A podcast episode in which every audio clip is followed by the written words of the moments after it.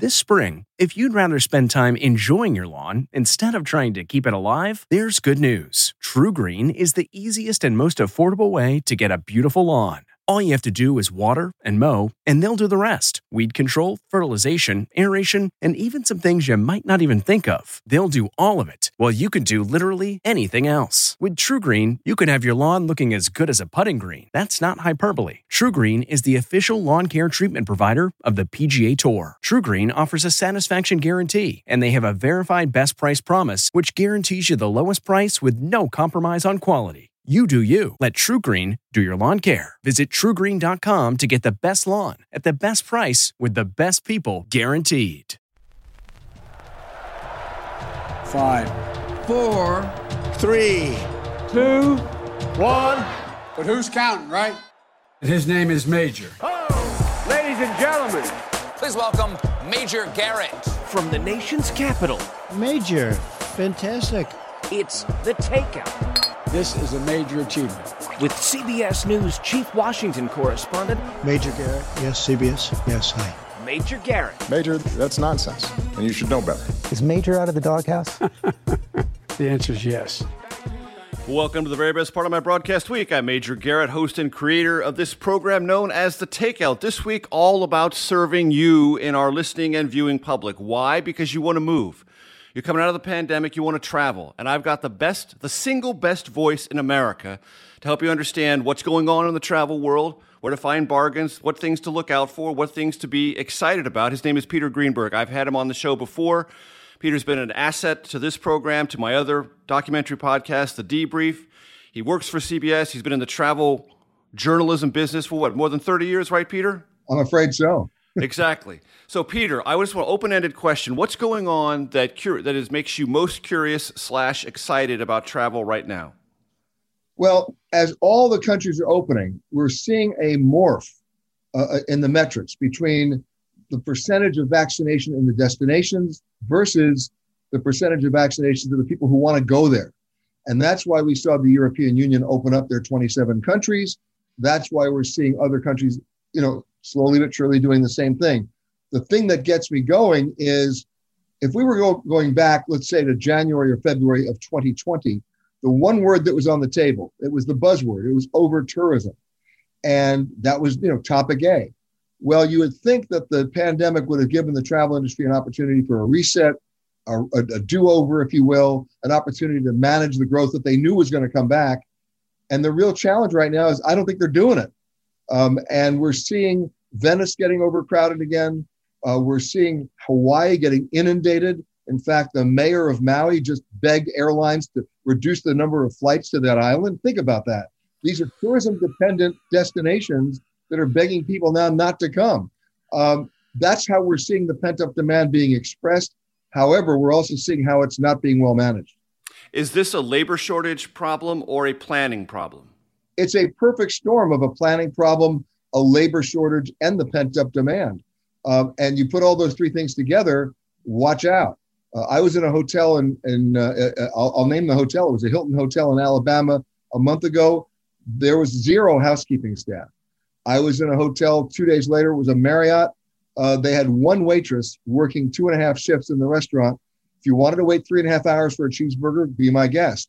But the point is, this is going on system wide, nationwide, at least in this country, whether it's you know staffing airline pilots, counters, gates, security checkpoints, uh, and it's the same thing happening in the rest of the uh, of the travel and hospitality business. Right, and for many people, Peter, as you know, the economics of tourism and travel, these are oftentimes the the jobs you just described, whether it's a waitress or cleaning staff, they're entry level, they're lower wage, and there is a whole conversation going on about Maybe it's just for a moment, but it is a moment of labor clout that these entry level or service employees have to say, you know what? If you want us back, you're going to have to pay us more and perhaps increase our be- our benefits. That's it appears to be that's happening. Oh, it is happening, and I'll give you an example of that, which is bizarre. In Hawaii, in Maui, they were advertising for people to come and bus tables at a restaurant, and there the introductory offer was forty five dollars an hour and nobody responded to the ad. $45 an hour. And no one responded to the ad. So if you want to know where I'm going to be next week, I'll be doing tables 9, 15. no, but seriously, I mean, think about that. So that so at, at so that's a price point that the tourism industry is not familiar with. Correct. And this changes their economics and it probably makes it harder to plan. We're complaining about well lack of planning, lack of vision. I don't think anyone in the tourism industry if they were trying to estimate wage costs a year out would have said, "Well, yeah, 45 to 50 dollars an hour for a busboy." Exactly. So it changes the whole calculus and then you couple that with the demand. Last Thursday, I was trying to go from Los Angeles to New York. Uh, granted, it was at the last minute. You know what my coach ticket was one way? Take a wild guess. Coach. 370. All right. You will not be going to the Showcase Showdown. It was $1,100. Okay. okay. Wow. Now, I could be uh, completely inept at this and probably am, but I would never, even if you've given me two or three ch- chances, gotten up to eleven hundred dollars for a right. coach ticket. And, and and and I had to go, so I, I I paid it. But the point is, this is where we are right now, and where we will probably still be until about the end of September, when kids finally return to school and things begin to stabilize. But for this for this summer uh, period, watch out. And Peter, it seems to me that at least here in the District of Columbia, Maryland, and Virginia, when I talk to friends, historically, August was kind of the time to get away. No one is waiting for August. As soon as things got opened in May, people got going. And they said, you know what? We're going to take our last year's vacation that we didn't take in May, and we're going to take another one in August. I mean, it just feels like people are doubling up on this to make up for lost time. They are. In fact, the interesting thing is it's not a bucket list decision. They're going anywhere they can. Um, and so we're dealing not just with primary cities, but we're dealing with secondary and tertiary cities that may not have ever been on their wish list that they're going to. Uh, and that's a good thing as we re- rediscover our country. Let's let's be honest about that. But at the same time, you've got to put it in perspective and give it some context. I mean, if you're taking a look at price point, the interesting irony here is that we're no longer price sensitive. People are just going to pay whatever they can. There are hotel rooms in California that a year ago were going normally, normally for 250 a night, that are going for $1,200 a night now, and no one's blinking. No one is blinking uh, because they they've had all this money sidelined for the last 15 months, and it's burning a hole in their pocket, and they want to travel and they just want to go. Now they have a different demand uh, uh, here, and they have a different expectation. But the point is, in terms of their willingness to go and willingness to pay, watch out, they're doing it. So this is probably going to be a conversation that will move into the second segment, but uh, I want to give you a chance to start on it. It seems like a big part of this travel experience right now, Peter, in addition to planes, is cars. We are driving, driving, driving. And to your point about price point, if the gas is more expensive, so be it. We're going to put it in our tank and we're going to go, go, go, go. You're absolutely right. Uh, the gas prices right now are the highest they've been since 2014, and nobody's blinking at that either. But the real issue here is when you try to combine an airplane flight and a rental car where you get to the destination. Good luck with that. Uh, you know, the rental car companies were faced with hundreds of thousands of cars uh, parked in lots during the pandemic. These were non performing assets going nowhere except depreciating in value. And that's when their CFOs kicked in and said, you know what? Let's just shrink the fleet, sell everything. And they basically shrunk the fleet by about 80%. And now we're back and there are no cars. Uh, rental car rates, I have seen, well, I had one myself in Florida, a one day rental of a Kia. We all know it's a lovely car. Lovely car. Lovely car. Uh, but on the lower end of the luxury spectrum, let us be candid. We are. And that was $441 a day. Now, let's do the math. I could lease a Kia for four months for what they were charging me for one day. So isn't it interesting to see what's happening? There's a cottage industry now in America where people are going out and doing just that. They're leasing the cars and then renting them themselves, meaning they're, they're, it's all black market. Um, and of course, the liability issues here and the insurance issues here are pretty substantial and pretty scary, but it's not stopping them from doing it. And uh, that's you're seeing this in, in the major resort destinations of Florida, Hawaii, California. You get it. And about 40 seconds before we go to our first break. One of the reasons people are driving is to avoid uh, restrictions and hassles. True? They are, but they also want to be self contained and they want to have their options. And a lot of times, you know, the definition of travel these days is all the options you no longer have. By that you mean? By that I mean it's, you know, luxury travel is about options. So right. Okay. The airline experience is about all the things you're no longer allowed to do. Right. right? And, and and we sit there and go, well, okay. And so if we have a chance to drive of under 400 miles on a trip, we're going to take that. Right. You're not going to wear a mask, and your cup holder has always got the beverage of your choice. Uh, Peter Greenberg, we're going to talk about travel. This is a public service edition of the Takeout because we're going to learn as much as we can about the travel experiences we are having now and the ones we're going to have in the not too distant future. I'm Major Garrett. Stay tuned for segment two in just one second.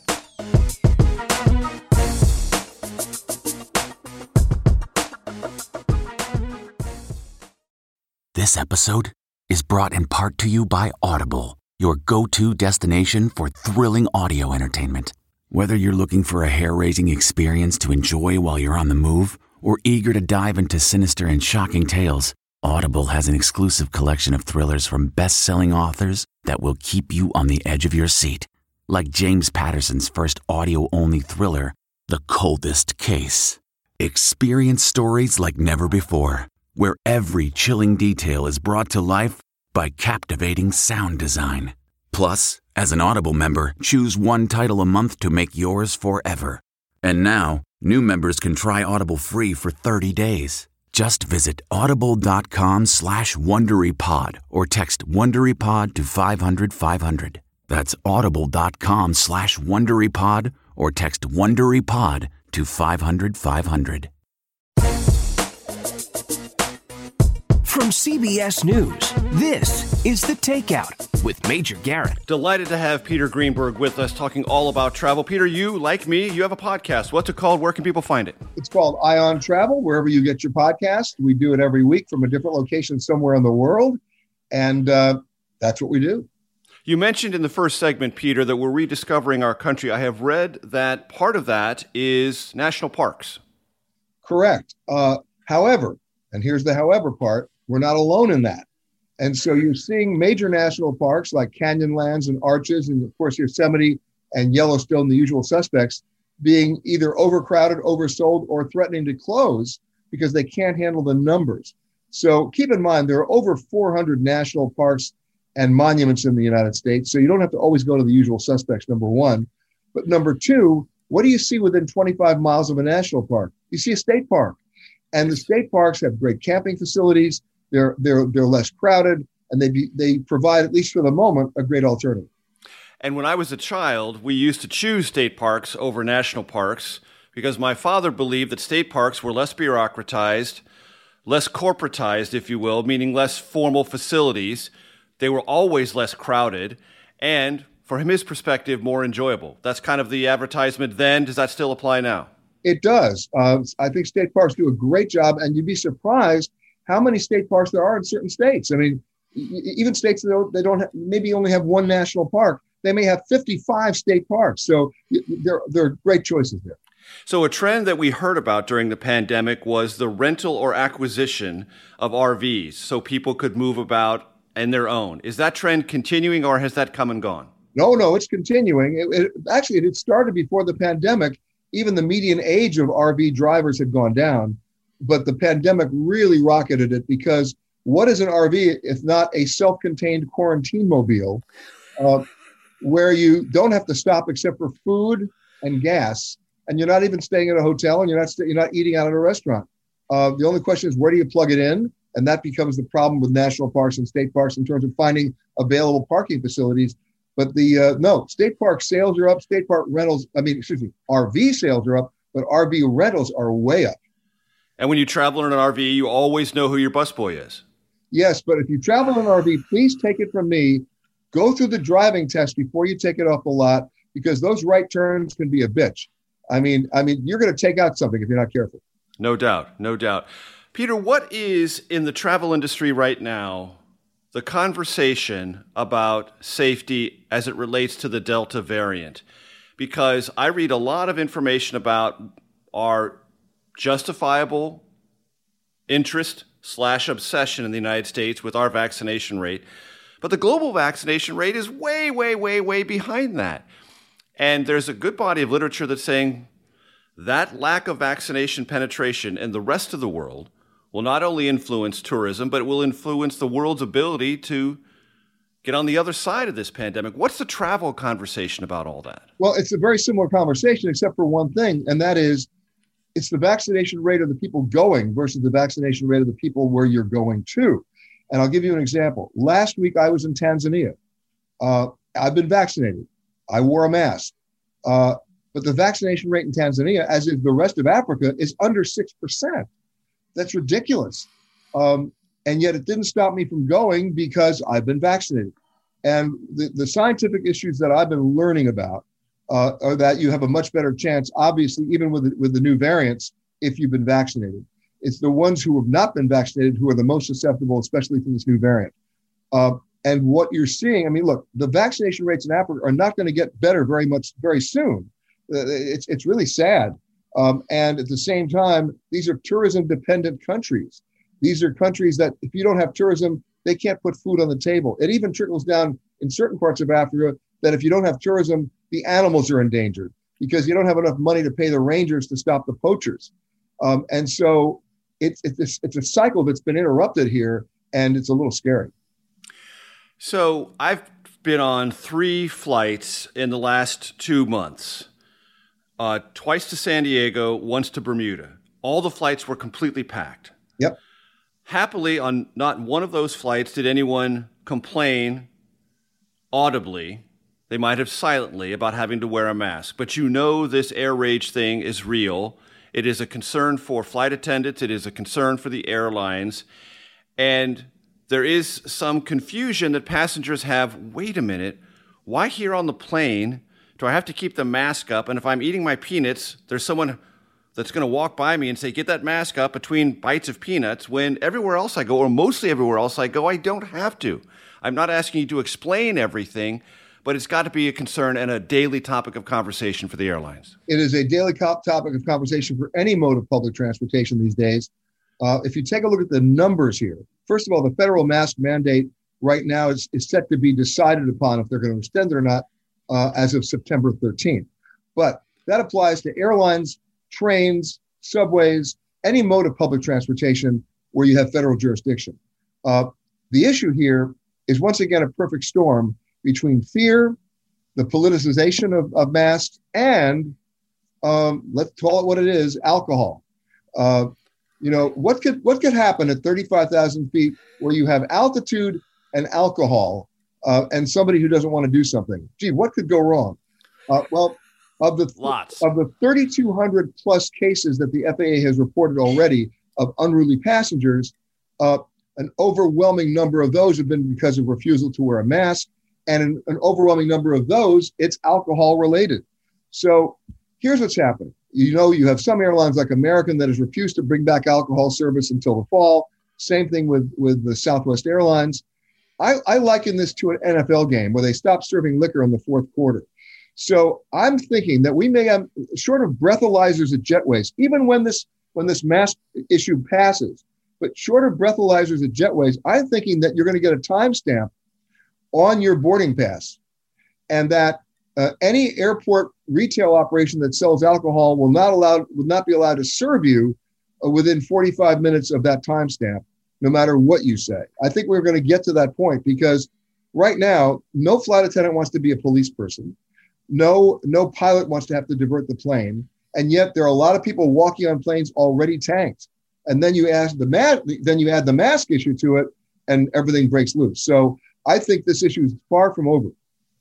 Wow. I want to go back to that, Peter, what you just said, because this tells me that the conversation has reached a level of seriousness within the airline industry that it believes it has to do something proactive because the situation, if left unaddressed, will get out of control. And there'll be genuine safety issues and genuine jeopardy if they don't do something. Well, there already are. Uh, you've seen the viral video of that Southwest Airlines flight attendant being punched out, losing her teeth.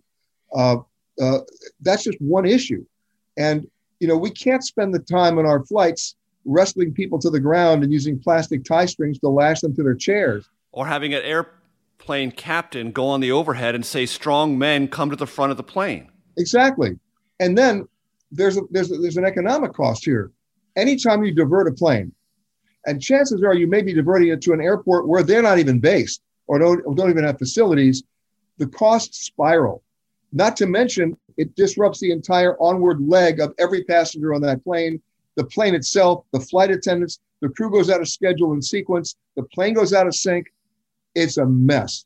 And so you now have uh, fines that have been imposed up to $52,000 an incident per passenger. And then that doesn't even deal with the criminal penalties. So it's getting serious. Is this going to be a government thing, the FAA requirement, or do you think the airlines will say, look, it's our ticket, it's our plane, it's our rules? Well, it's both. It, you know, they started it that way, but the airline's saying, okay, if you don't wear the mask, we're going to ban you from our planes. Right. Uh, that didn't work. They just went to other airlines, right? And the same thing happened. So then the feds came in uh, with the FAA right before uh, the inauguration, by the way, back in mm-hmm. January, and that's when they instituted the fine system. And it started at 35,000. It's now up to 52,000. Uh, and that hasn't really worked.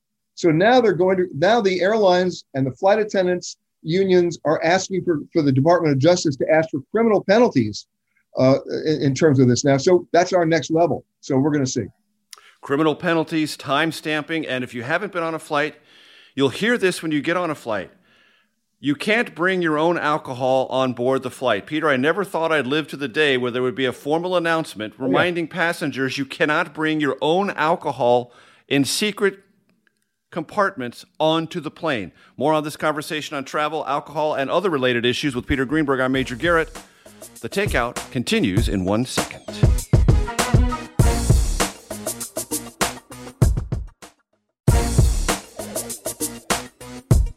CBS News, this is The Takeout with Major Garrett. Because I'm fascinated with what we were just talking about, we're going to continue for just a couple of seconds on it. Peter Greenberg, our special guest, travel expert. What's the name of your podcast one more time, Peter? It's uh, Eye on Travel on CBS. Here we go. So, are people, because I, I, I mentioned this before the break, this formal announcement you hear on air, airlines, you can't bring your own alcohol. Are people smuggling alcohol on planes? Oh, absolutely. In fact, you know, the 311 rule about liquids. So what they're doing is somewhere. What's that 311 rule? Oh, it's three ounces. You know, it's been around for years about what you're not allowed to bring on a plane anyway in your carry on bags. Got it. Uh, in terms of ounces of liquid, right?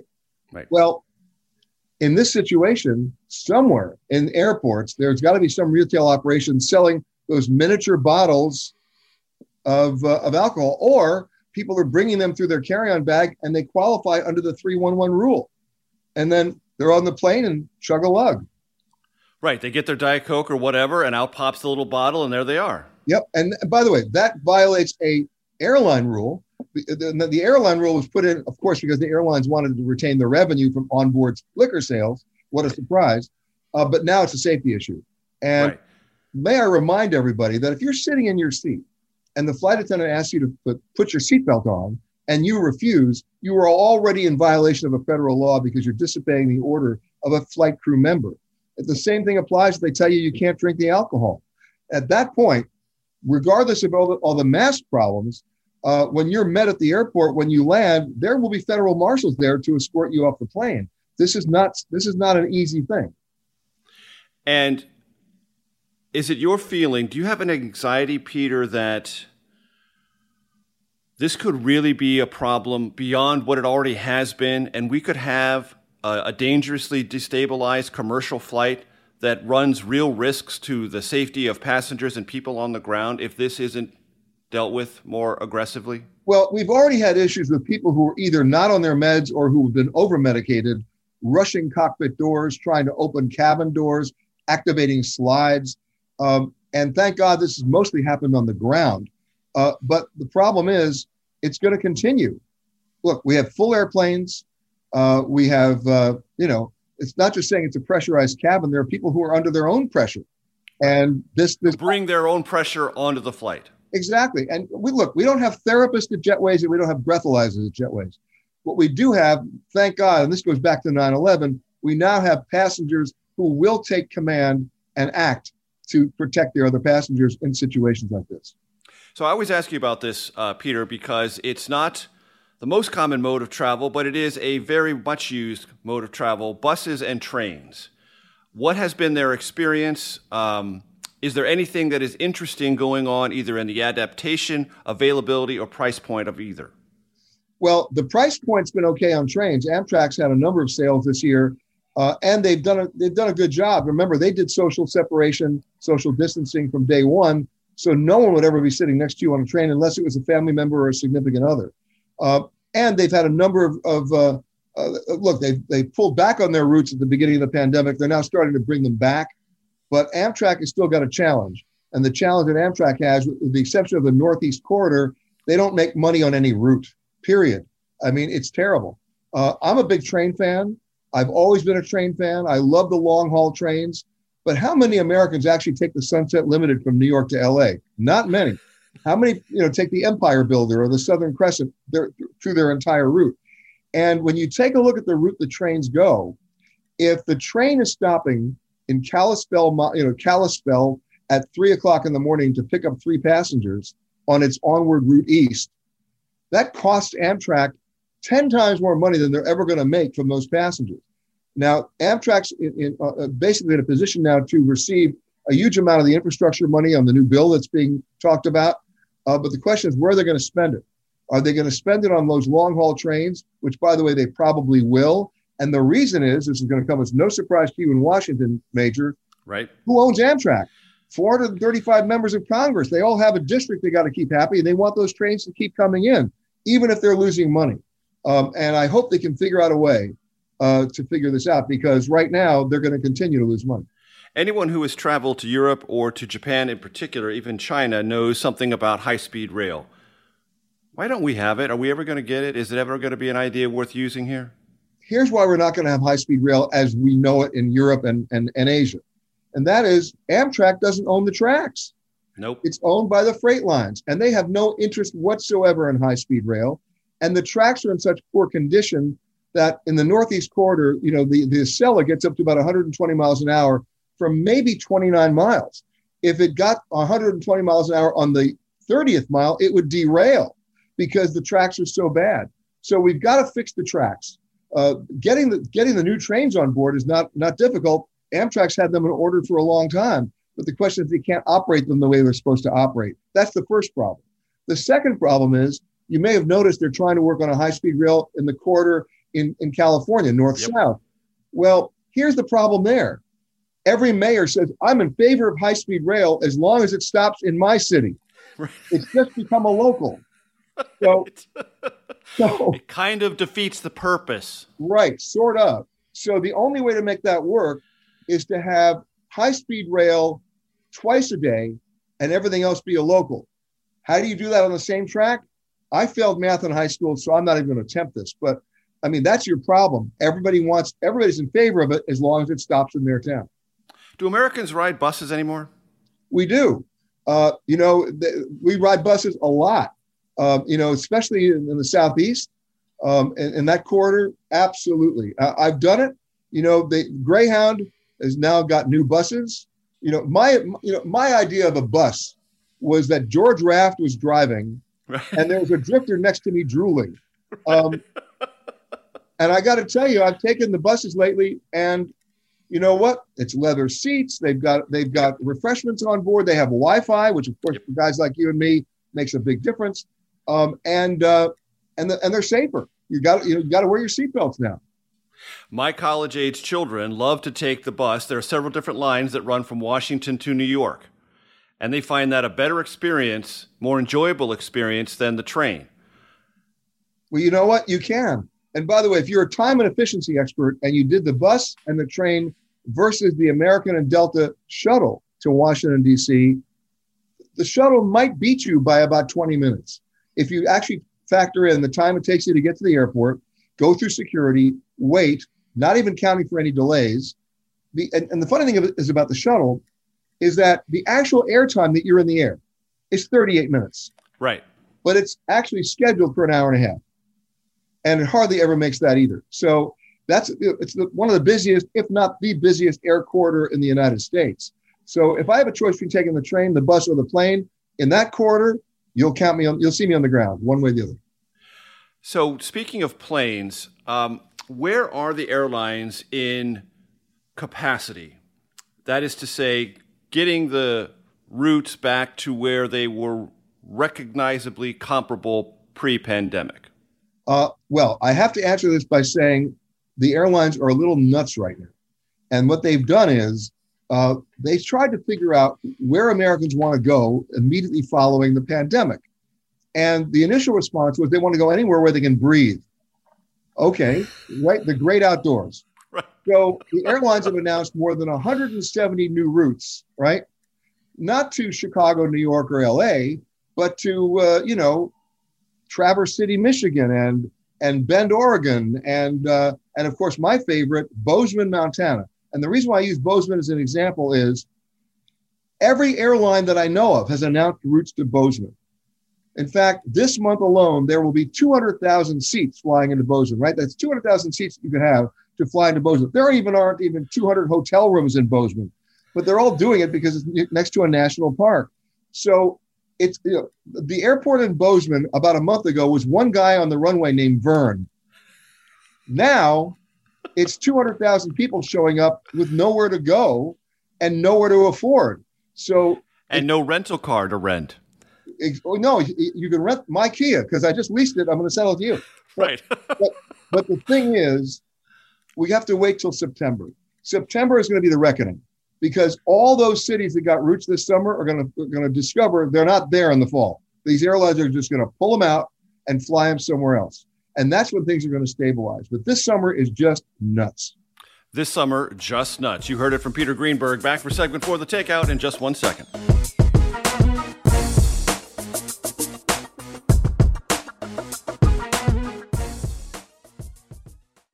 It's three o'clock somewhere. Time for a My Mochi ice cream snack. My Mochi ice cream is cool, creamy scoops of premium ice cream wrapped in sweet, pillowy dough. And get this all of My Mochi's fabulous flavors, like strawberry, mango, double chocolate, and cookies and cream, are only around 80 calories per piece. Talk about a guilt free, indulgent experience. Each box of My Mochi ice cream has six perfectly portioned, gluten free mochis that are great for grab and go. So feel good while curbing your afternoon cravings or the midnight munchies. Yeah you know who you are with the joyfully chill sensation of My Mochi ice cream. Find My Mochi ice cream at Target or visit MyMochi.com to locate a grocery store near you. From CBS News, this is The Takeout with Major Garrett. Travel expert Peter Greenberg is our guest, and this is a public service edition of The Takeout. We're trying to get as many of the topics relevant to travel now and in the not too distant future dealt with, but I want to take a moment, Peter, to ask a pitiful question. Just a pitiful, pitiful question. Okay. Let me let me guess. Where's your upgrade? No. Okay. No, no. Oh, it's no. even more pitiful than that. Okay. Will there ever be a travel agent ever again? Oh my God! Of course. In fact, travel agents are doing better. You, you know, I'm. You know, I'm. You know what I'm driving. I miss them. Oh no, they're I, back. I, when, when, I was a young man, when I was a young man who had I had no money, but what little money I could scrape together, I would go to a travel agent and they would put everything together. Yeah. And then I would go over there and everything would be in a bundle. And I would take that bundle with me and I would travel. And I didn't have to spend the time I spend now being my own travel agent. Now, that's a pitiful question. It's a first world problem. I confess to all of those sins, but I miss it.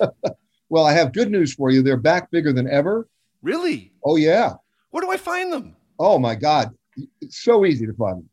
Here's the deal during the pandemic, we found out how badly we needed travel agents because they were the only ones there advocating for passengers. They were the only ones out there, you know, lobbying to get people their refunds back. Right. And the, and the travel agents were doing so at a negative income because when they got the refunds, they lost their commissions as well. But they were advocating for their customers. And we've now evolved into a series of great travel consortiums of travel agents or travel advisors. Uh, there's Virtuoso, there's Signature, uh, these are two of the, of the many that there are. They're on the web. But what the what the interesting thing about those two consortia is that they have specialists. So it's no longer the, the original mom and pop travel agency that you grew up with, where right. they take care of your cruise and send junior to college and take you on a business trip. Today, they have specialists on barge travel, on bicycle travel, on you know uh, genealogy travel. I mean, you name it, and they have preferred supplier relationships. They know exactly who to call. Uh, you know, we've been steered the wrong way on the web into thinking that the web is the answer to everything. The web is not your friend. If you no. want to buy a, a, you know a $59 ticket on Southwest Airlines between New York and Chicago, be my guest. If you want to make it a commodity, go on the web. And if you can find a $59 ticket on Southwest, let me know. But the point is, anytime you have any kind of an intricate or detailed itinerary and you need questions, you need answers, and that's not going to come on the web. And and that's where the travel agents have been stellar in the pandemic and beyond. And you need an advocate if things go sideways. You Absolutely. need an advocate. Absolutely. And you know what? There's something else. What they look on on their computer screen is different than what you see on yours. They have inventory there that you don't have because of their preferred supplier relationship. So if, if, if when you go online to Orbitz or Expedia or Travelocity and it says one ticket left, that's one ticket left in their allotments. That's not right. one ticket left. Give me a break. and and the other thing that really gets I do fall for that sometimes. Though. I know you do, and and I do too. But here's the thing: the most important thing to remember is that in the world of big data, when you go online to make a reservation, you've now told those people everything about you, and next thing you know, they know what you're interested in and they price it accordingly. So if you're going to research a fare online, be my guest. But if you want to go back online to buy it, either get rid of your cookies or use somebody else's computer. Because miraculously, guess what happens? The fare goes up because they know you're already interested. I'll give you the example. I booked a flight online. I was, I was going to do uh, CBS this morning, and I didn't know if I was going to go on a Wednesday or a Thursday, but I knew I needed to go. So I went online to research the fare, and I found one for like you know 350 round trip from LA to New York. I said, well, I can't book it now. I got to find out what day they want me to come, and and they're gonna I'll know in a couple of hours. So when they told me what day I was coming, I went back online. It was 460. I, so I went to the airlines. I said, listen, I went online at two o'clock in the morning. Are you telling me that by five o'clock in the morning, 50,000 people suddenly wanted to be on that flight? They said, well, you know, the Transcon is a very popular flight. People like it. It's the law of supply and demand. I said, you know what? I'll take your word for that. But what I did the next night, and we actually ended up doing this as a segment on CBS. The next night, I went online at two o'clock in the morning and looked at a fare from New York, LaGuardia to Des Moines, Iowa on a Wednesday, four months later at 11 o'clock in the morning, at a time when nobody was going to Iowa. Okay. And I got a fare of $228. I went back three hours later, it was 290. Now, no one could tell me that at five in the morning, there were 50,000 demented people just, I mean, determined against all odds to go to Des Moines, Iowa three months later at 11 o'clock in the morning. It proved the point. So another reason to use a travel agent or an advisor. But if you want to go online to research and you still want to book the ticket, get rid of your cookies or use somebody else's computer when you go back on.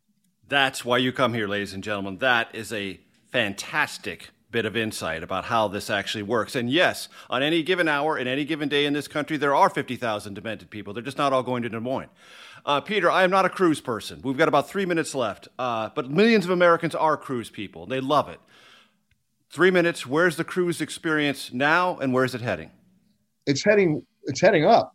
Uh, in 2019, 30 million Americans took a cruise, and a majority of them were repeat cruisers. They love their ships. They're they have an entitlement issue. They they love specific ships. They have an emotional attachment, and they're back. Uh, they couldn't wait to get back to cruising. Uh, for the entire 2022 season right now, almost all the ships are sold out. All right. Now, for the tri- for the trips that are happening this year, it's been a little rocky start because of CDC rules that kept changing, and of course, the state of Florida, the state of Texas, with their mask uh, requirements and vaccination requirements now litigated in the court. But what's happening now, as we're speaking, there are cruises that are going from San Diego and Seattle to Alaska this summer. They're just not stopping in Canada. President President Biden signed the waiver on that old law, allowing that to happen. You've got cruises out of Florida where vaccinations are optional which is a little absurd. But guess what? If you can't prove that you've been vaccinated, you're going to have to wear a mask for the entire cruise and you're going to be denied certain activities. I get that. This will settle out either in the courts or it will just settle out economically. But bottom line is, by the end of September, most of those cruises will be back on schedule. You're going to see fall and winter cruises. And of course, as I already said, by 2022, good luck getting a cabin because they're already selling out. Will those cruise experiences look pretty much the same, or are there pandemic differences embedded in the new reality? There are pandemic differences now in terms of shore excursions. A lot of cruises operate in a bubble, so you can't explore a port on your own. You have to go in an, an escorted, uh, very you know very uh, restricted cruise uh, shore excursion. Uh, but other than that, uh, it's it's actually working out quite well. Uh, fewer buffets, I've heard. Well, no, the bu- ah the buffets are actually back, but they're differently designed. So you show up at a, at a, at a food station, you don't have a plate, you point to what you want, and there's a staffer there who's fully garbed and will plate it for you. The good news, at least in my case, Major, is that you're not going to be overloading your plate. That's right. No plate overloading allowed. And you get all the details on this show, ladies and gentlemen, the takeout, including the new buffet rules on cruise lines across the globe. Peter Greenberg, it's been a delight. It always is. Thanks for your enthusiasm. Thanks for your knowledge. For our radio audience, we need to bid you farewell. For those on the podcast platform and CBSN, stay tuned for the Takeout Outtake Especial. I am Major Garrett. We hope you have enjoyed thoroughly this travel excursion via Peter Greenberg and the Takeout. We'll see you next week.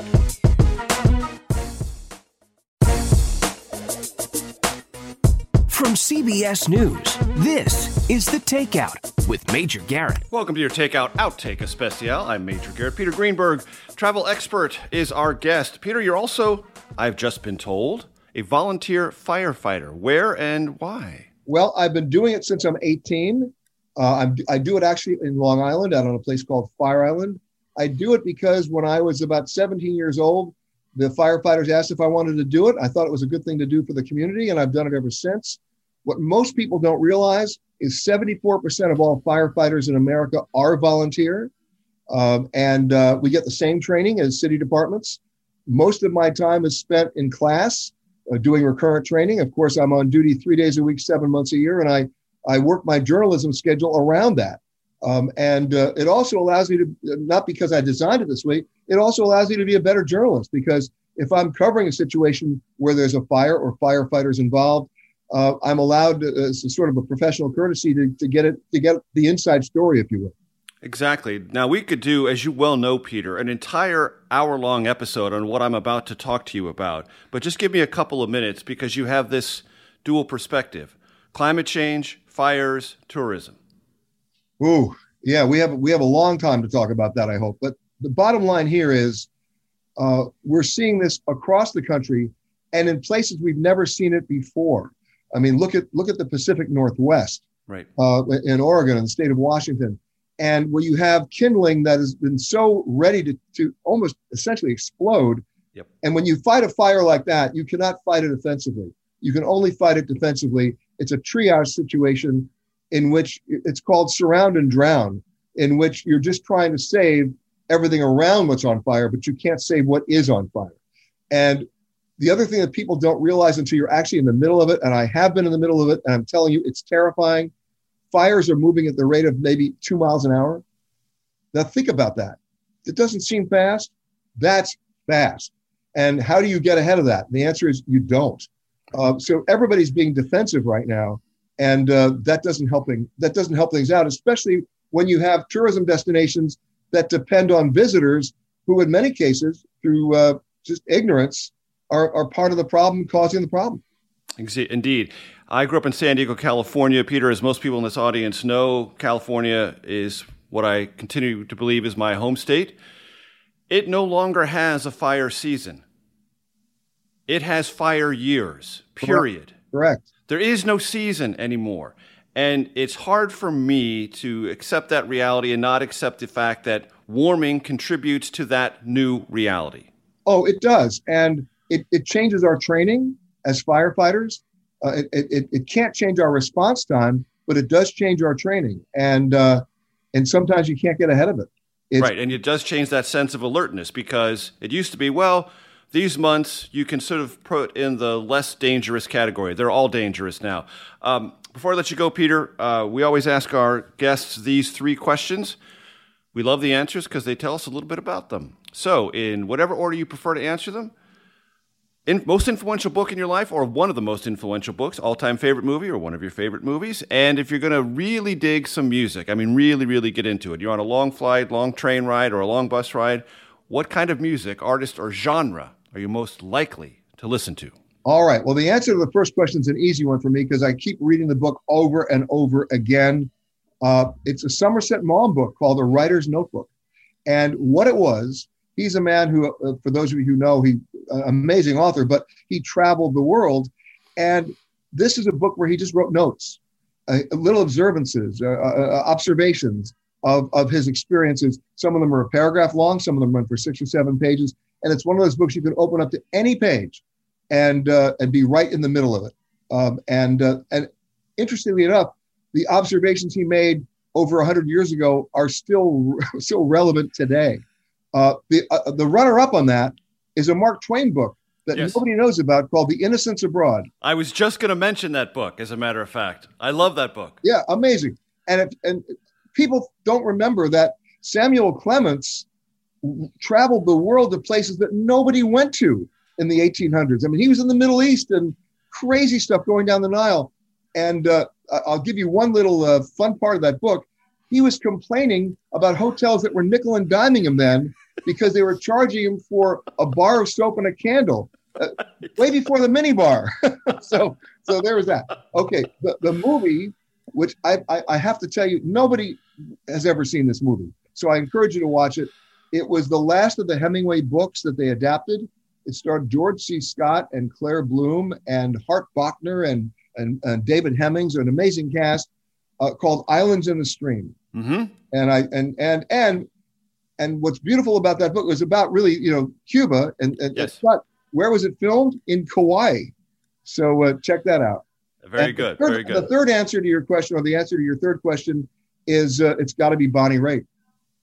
Excellent. We've not had a Bonnie Raitt reference on this program in almost five years. That's fantastic. And of course, the song that, that was written by John Prine that she sings so yes. well, "Angel from Montgomery." So, "Angel from Montgomery," beautiful, beautiful song, beautiful renditions, totally different.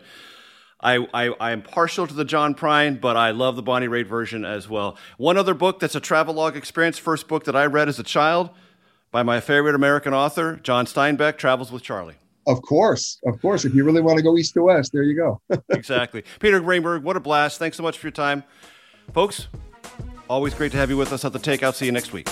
The Takeout is produced by Arden Farhi, Jamie Benson, Sarah Cook, Ellie Watson, Zoe Poindexter, and Jake Rosen. CBSN production by Eric Susanen, Grace Segers, and Daniel Peebles. Follow us on Facebook, Twitter, and Instagram at Takeout Podcast. That's at Takeout Podcast. And for more, go to takeoutpodcast.com. The Takeout is a production of CBS Audio. If you like the takeout, you can listen early and ad-free right now by joining Wondery Plus in the Wondery app or on Apple Podcasts. Prime members can listen ad-free on Amazon Music. Before you go, tell us about yourself by filling out a short survey at wondery.com/survey. Get one of the most successful broadcasts in television history on your schedule with the 60 Minutes Podcast. Hard hitting investigative reports, news, and culture maker interviews, and in depth profiles are waiting for you in every episode. Listen to 60 Minutes ad free on Wondery Plus. Survivor 46 is here, and so is On Fire, the only official Survivor podcast. And we have a twist this season.